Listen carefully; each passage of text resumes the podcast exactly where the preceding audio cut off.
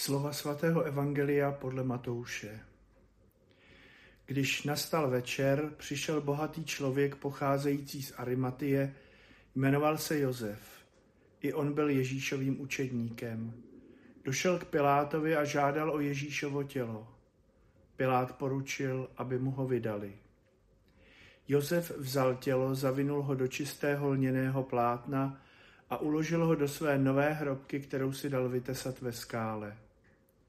Před vchod do hrobky přivalil velký kámen a odešel. Marie Magdalská a druhá Marie přitom seděly naproti hrobu. Druhý den, to je po dnu příprav na svátek, přišli velekněží a farizeové společně k Pilátovi a řekli: Pane, vzpomněli jsme si, že ten podvodník ještě zaživa prohlásil: Po třech dnech vstanu z mrtvých.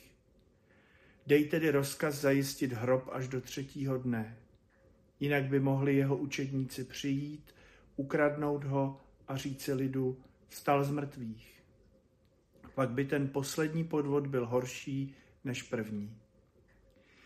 Pilát jim odpověděl: Tady máte stráž, jděte a zajistěte hrob, jak uznáte za dobré. Oni šli a zajistili hrob tím, že zapečetili kámen a postavili stráž.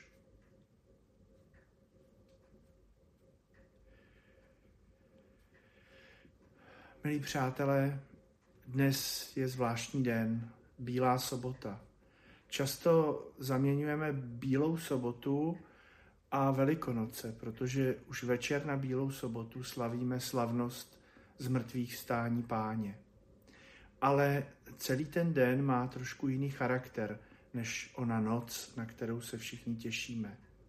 Bílá sobota je sobotou nebo dnem, který je bez liturgie. Neslavíme mši svatou.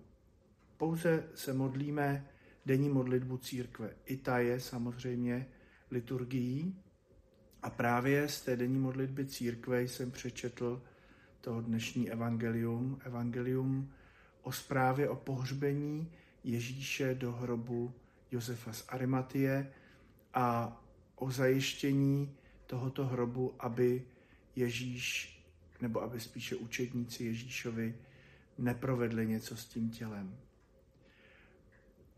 Ježíš řekl: vstanu z mrtvých, po třech dnech zbuduji znovu chrám, který zboříte. Ale lidé okolo tomu nevěřili, no bodeď by, bylo to nad jejich chápání.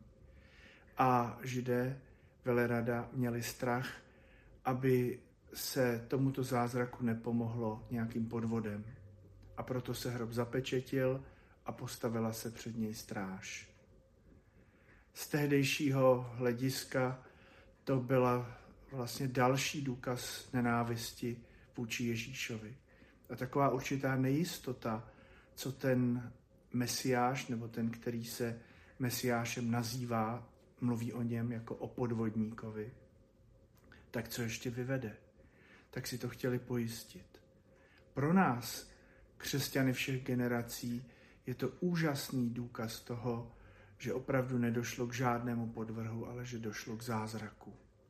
Ježíšovo zmrtvých vstání je nepochopitelné pro nás, stejně jako pro lidi tehdejší doby. Je to zázrak všech zázraků. Ale ještě nejsme tak daleko. Ježíšovo tělo bylo pohřbeno, ženy se na to dívaly, ženy, které se stanou svědkyněmi Ježíšova zmrtvých vstání, tak jsou nyní svědkyněmi toho konání, to znamená uložení do hrobu, zavření hrobu kamenem, zapečetění a toho, že byly postaveny ke hrobu stráže. Co se dělo v tom hrobu? Ježíš odpočívá, ale my vyznáváme ve vyznání víry, že sestoupil do pekel předtím, než třetího dne vstal z mrtvých. Ježíš sestupuje do pekel, protože rozvrací brány pekla a zároveň přichází zvěstovat všem spravedlivým, že nastal jejich čas, že byli spaseni.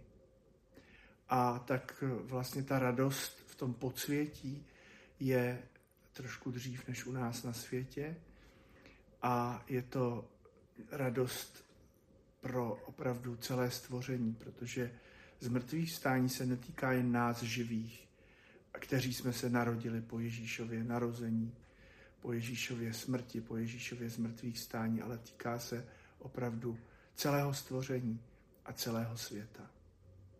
Ti spravedliví, o kterých zpíváme, o kterých čteme, kteří jsou těmi hrdiny starozákonních příběhů a proroctví a další a další bezejmení, jsou vysvobozeni z toho podsvětí, je jim přinesena spása. Jestliže Ježíš sestoupil z nebe, žil mezi námi, ponížil se, byl poslušný až k smrti, a to k smrti na kříži, a nyní sestupuje ještě do podsvětí, do pekel, tak je to proto, že potom vstane z mrtvých a vystoupí opět na nebe.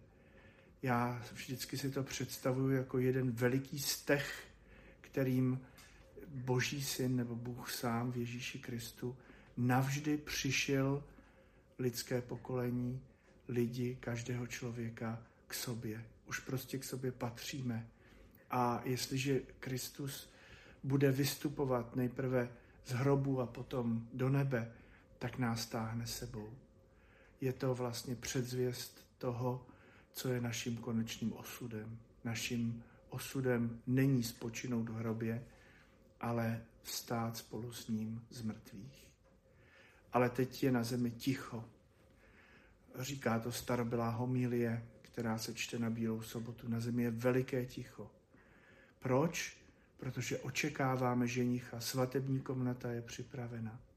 A tak dnešní den je krásným dnem naděje a očekávání. Z naší křesťanské perspektivy je to naděje s jistotou, očekávání s jistotou. Víme, že vstal z mrtvých a že opět bude vzkříšen i v našem životě. Je to naděje, která nám dodává sílu a světlo pro všechny dny našeho života. Prožijme, milí přátelé, tento vzácný den v tichosti, v očekávání, v naději, a kéž i naše komnata svatební našeho srdce je připravena proto, aby do ní mohl vstoupit ženich, který je vítězným králem, který rozbil smrt jednou provždy a smrt už je navždy pokořena. Přeji vám požehnanou Bílou sobotu.